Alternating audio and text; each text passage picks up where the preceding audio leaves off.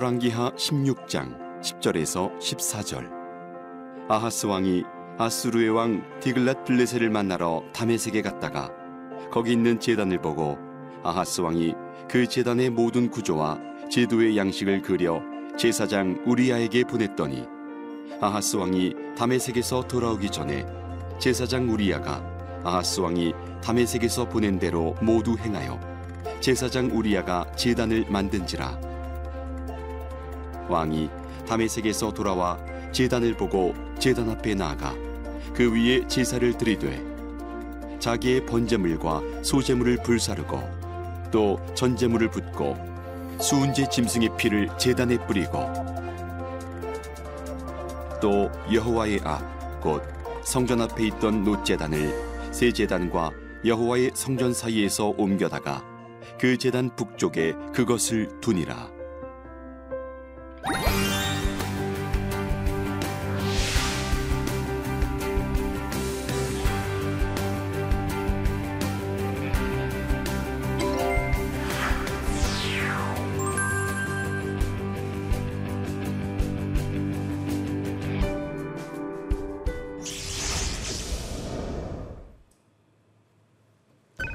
안녕하십니까.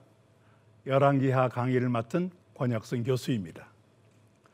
오늘은 열한 번째 강의 함께 나눌 주제는 남북 병행 시대 남왕국 유다의 왕들 역사 그렇게 정해 봤습니다. 어, 오늘의 포인트 함께 나눌 내용은 북왕국 이스라엘이 멸망을 향해 나아가게 되는데 그들이 남한국 유다에 어떤 영향을 끼쳤는가? 거기에는 정치적, 종교적 영향이 포함됩니다. 두 번째는 남한국 유다 왕들이 어, 잘못한 일들로 어, 이제 쭉 이어지게 되는데 그들의 잘못의 공통점은 뭔가 하는 것이고요. 어, 그리고 이제 세 번째 다윗 솔로몬 이후 가장 번영을 누린 왕으로 평가받는 아사리아. 어, 그는 어떤 잘못을 어, 범했는가? 뭐 이런 내용을 함께 살펴보고자 합니다. 먼저 남북 왕조의 관계를 어, 남북이 분열되면서 양쪽 왕조가 다 멸망을 당할 때까지의 역사를 대략 네 시대로 구분을 합니다.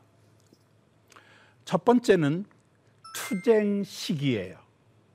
약 60년 동안 60년 동안 지속되는데 당연히 분열이 되다 보니까 서로의 입장을 내세울 수밖에 없습니다. 그래서 첫 번째가 투쟁 시기인데 남한국 르호보암, 나답, 아사 이런 왕들이 여기에 해당하고 북왕국은 여로보암 바사가 여기에 해당이 됩니다. 그런 다음에 동맹 시대가 옵니다.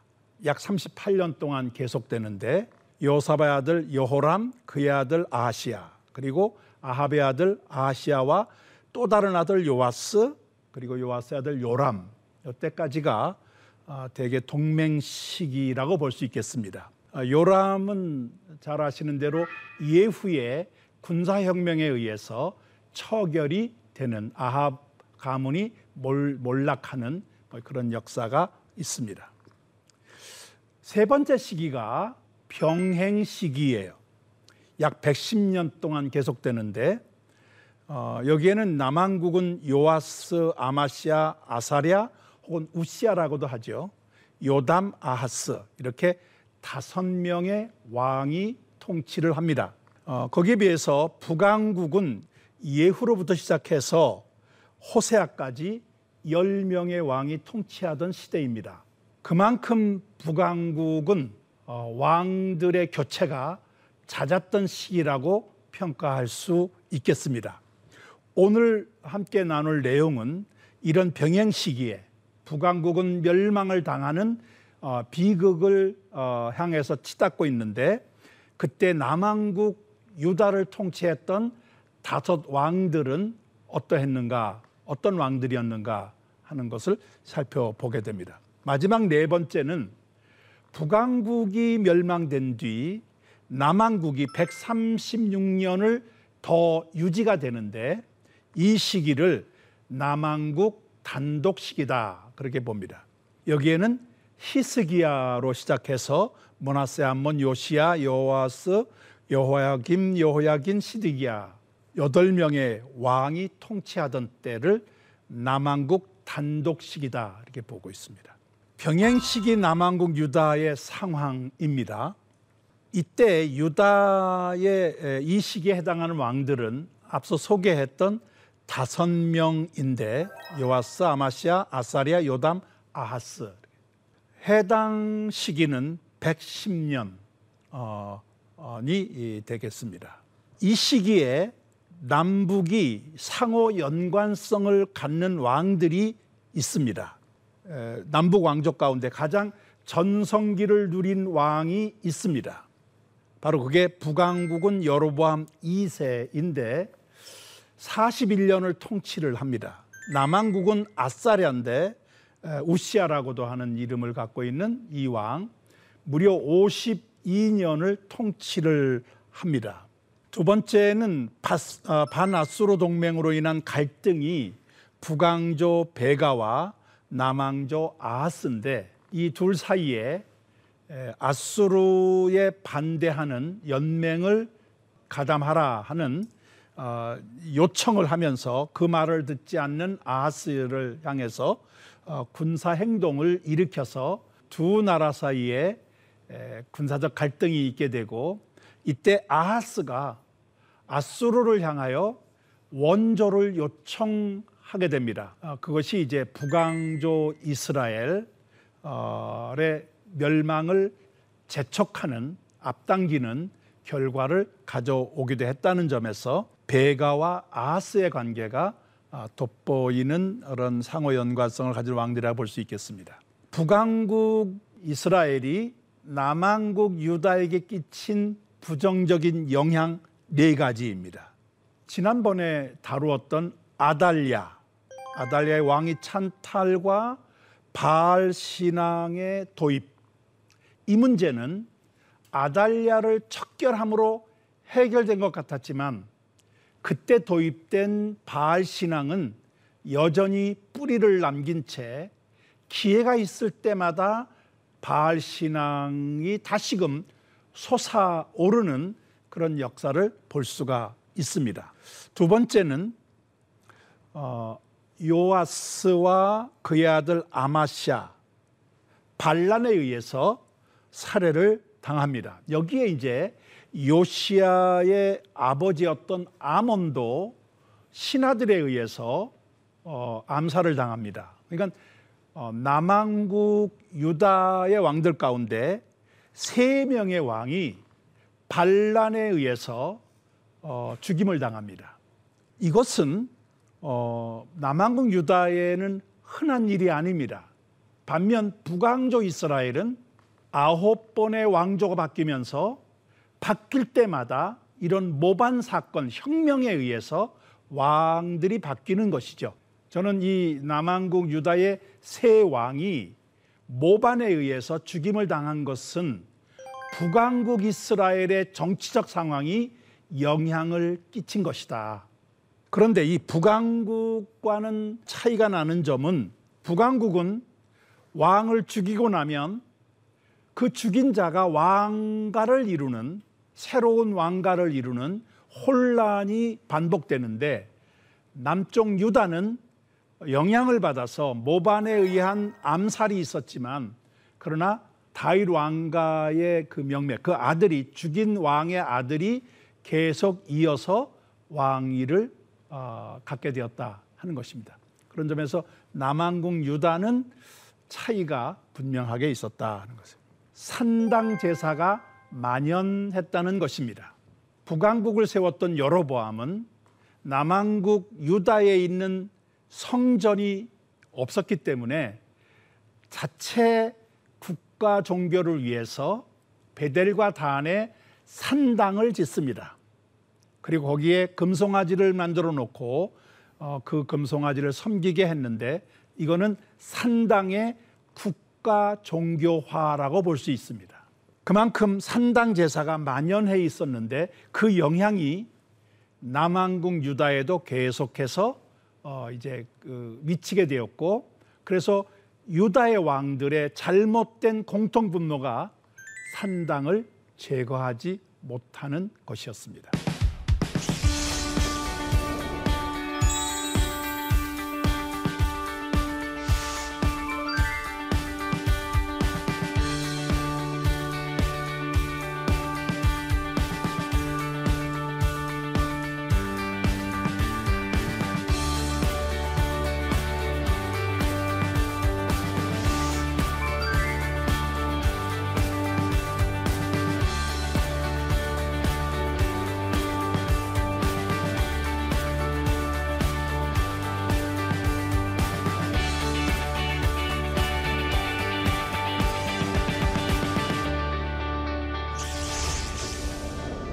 남북 왕조 병행 시기의 유다 왕들입니다.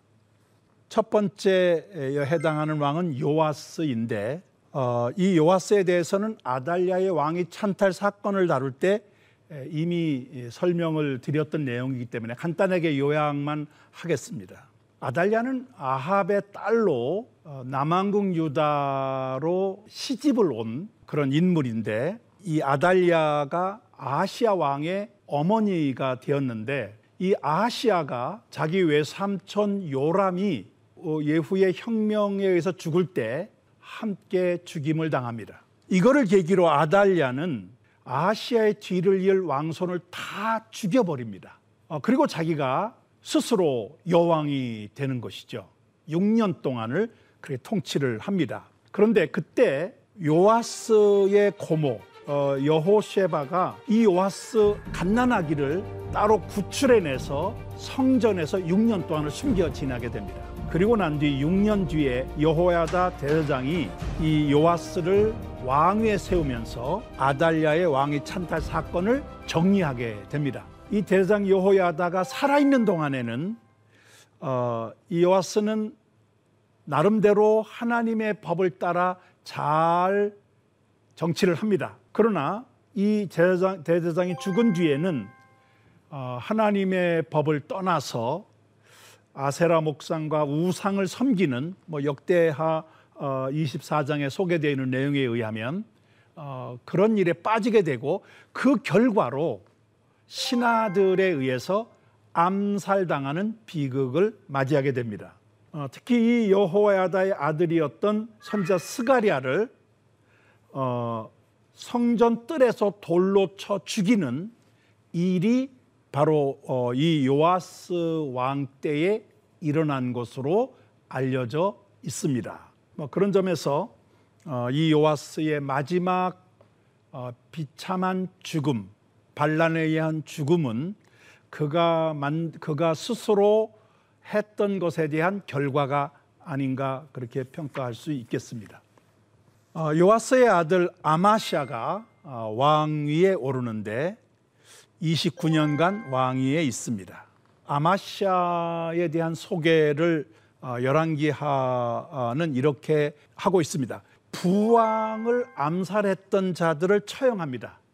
그러나 율법 정신에 따라서 그들의 아들들만은 살려둔다. 여기에 말하는 율법 정신이라는 것이 신명기 24장 16절인데 그 내용은 이렇습니다. 아버지는 그 아, 자식들로 말미암아 죽임을 당하지 아니할 것이고 자식들은 그 아버지로 말미암아 죽임을 당하지 않을 것이니 각 사람은 자기 죄로 말미암아 죽임을 당할 것이다. 소위 연좌제 금지입니다. 이 연좌제 그러니까 부모가 잘못하면 그 부모를 포함한 모든 가족들이 다 어, 그 책임을 함께 진다는 것이죠. 이것이 금지된 것이 근대 형법에 와서 이루어집니다. 뭐 그런 점에서 신명기는 어, 아주 오래된 법임에도 불구하고 근대 형법이 강조하고 있는 연좌제를 이미 금지하고 있다는 것이죠. 그러나 어, 이 아마샤 역시 여호와 앞에 정직히 행한 것이 있긴 하지만 산당만큼은 제거하지 못했다. 이 산당 문제가 여전히 남아 있습니다. 그 다음에 이제 에덤을 정복한 후에 교만해져 가지고 북왕국 이스라엘을 어, 침공하지만 오히려 패배를 당하고 어, 그리고 성벽이 허물리고 성전과 왕궁의 금은 기명이 탈취당하는 그런 어, 이제 일, 일들이 있게 되고 그 역시 아버지 요아스처럼 모반에 의해서 살해를 당합니다. 세 번째 왕 아샤라입니다. 아마샤의 아들로 52년간 왕위에 있었는데 어, 초기에 엘랏을 건축하여 유다에 돌리는 어, 그런 어떤 정, 정치적인 업적을 이루기도 하고 그 역시 요아보식에 정직히 행하긴 했지만 산당은 제거하지 못했다 하는 것입니다. 그 역대하에 보면 어, 대단한 명성을 떨쳐서 애굽 변방까지 퍼졌다. 암몬이 조공을 바칠 정도다. 그리고 예루살렘 성을 견고히 하면서 어, 목축 농경을 발전시켰고 종교, 정치, 경제, 군사면에서 탁월한 업적을 이뤘다. 이게 역대하의 내용입니다. 그런데 그가 말년에 제사장이 지내는 분향을 대신하려다가 여호와로부터 징계를 받아서 나병에 걸리게 되고 영적 교만죄가 어, 하나님의 징계를 받게 된 것이죠. 그래서 죽기까지 별궁에 있게 되면서 아들 요담이 왕권을 대행했다 하는 내용이 어, 이제 역대하와 열왕기에 기록되어 있습니다. 그 뒤를 이은 요담입니다. 아사리아의 나병으로 대리 통치를 하게 되는데 16년 어, 동안 왕위에 있게 됩니다. 그 역시 여호와복에 정직히 행한 것은 있었으나 산당은 제거하지 못했다. 어, 그러면서 성전의 윗문을 건축한 것을 기록하고 있고 또 이사야, 호세아, 미가 등 당시 활동했던 여러 선자로부터 영향을 받았음이 분명합니다. 그러나 그 영향이 크게 그에게 영향, 어, 영향을 끼치지 못한 것으로 평가됩니다. 마지막 다섯 번째가 아하스 왕인데 어, 요담의 뒤를 이어서 16년 동안 왕위에 있습니다. 근데 이 아하스에 대해서는 어, 이렇게 표현합니다. 달과 같이 여호와 보시기에 정직히 행하지 않았다. 어, 다른 왕들은 여호와 보시기에 정직히 행하긴 했지만 산당을 제거하진 못했다 그랬는데 이 아하스에 관해서는 다윗과 같이 여호와 보시기에 정직히 행하지 않았다라고 평가를 하고 있습니다. 그러면서 이스라엘 왕들의 길로 행하며 이방인의 가증한 일, 심지어는 자녀를 불 속으로 지나가게 하여 인신매매를 하는 일까지 행한 것으로 작은 산 위 푸른 나무 아래서 제사드리며 분양하는 산당 제사가 만연했다라고 소개하고 있습니다. 아하스와 관련해서 앞에 설명드렸던 반아수르 연합에 가담할 것을 요청하는 아람 왕 르신과 이스라엘 왕 베가의 아, 그 연합군 참여를 거절하게 되는데 그것으로 인해서 어, 연합군의 침입을 받게 되고 그럴 때 아하스가 잘못한 대처를 합니다.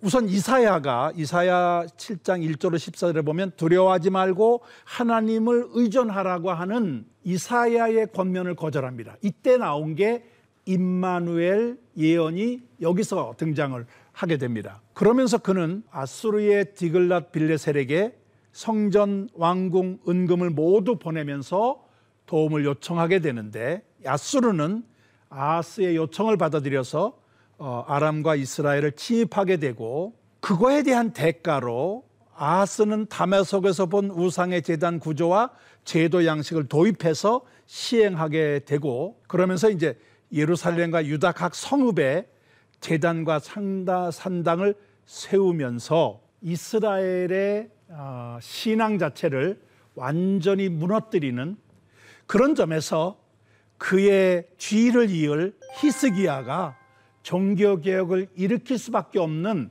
여건을 마련하게 되었다 하는 것이 아하스 왕에 대한 평가입니다. 오늘 강의를 마무리하면서 어, 우리 삶에 대한 적용할 점 몇 가지를 살펴보겠습니다. 북왕국의 정치적, 종교적 영향을 막아내지 못했다. 어, 분명하게 다윗 왕권이라고 하는 견고한, 견고한 어, 그러면서 예루살렘 중심의 신앙 체계가 확실했는데도 불구하고 자신들의 소중한 자산, 유산을 지키지 못했다고 하는 것이죠.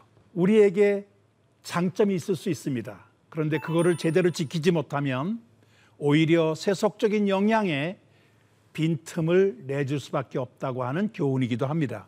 어, 그럼에도 불구하고 다윗 자손으로 후계를 이어간다는 기본은 지켰다. 뭐 그런 점에서 남한국 유다의 136년을 더 유지할 수 있었던 힘은 그 중에 하나가 이게 아닌가 싶습니다. 우리가 다른 거는 다 무너져도 기본을 지킨다고 하는 게 그만큼 중요하다는 것입니다. 마지막까지 조심해야 될 점은 영적 고면에 빠지지 않는 것인데 아사랴 우시아 왕의 경우처럼 그렇게 어, 남한국 유다의 번영을 누리게 했음에도 불구하고 그것이 영적 교만에 빠지게 되었을 때 나병에 걸려 마지막 삶을 별궁에서 쓸쓸하게 외롭게 비참하게 마칠 수밖에 없었다는 것 우리에게 주는 교훈이 아닐 수 없습니다. 마지막까지 영적 교만에 빠지지 않도록 자신을 돌아보는 우리 모두가 되어야 되겠습니다. 어, 다음 시간에는 남왕국 유다의 단독 시기를 연 히스기야 왕에 관한 내용을 함께 살펴보도록 하겠습니다. 감사합니다.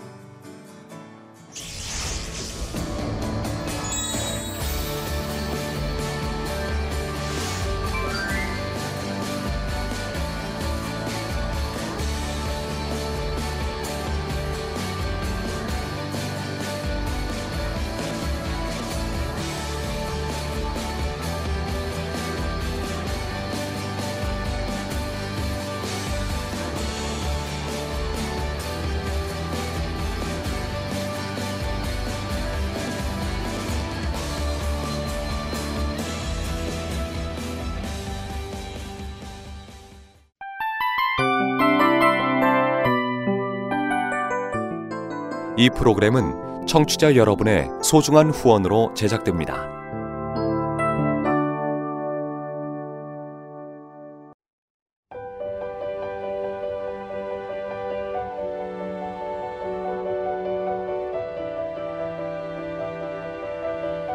세상에는 수많은 교회들이 있지만 더 깊이 있는 말씀 강해를 찾기 위해 크기로만 교회를 선정하지 않습니다. 보다 좋은 영적 콘텐츠를 더 많이 나누기 위해 방송비를 받지 않습니다. 1년 365일 복음만 전하고 싶어서 우리는 광고를 하지 않습니다. 온누리의 복음을 땅끝까지 CGN TV와 함께 땅끝 성교사가 되주세요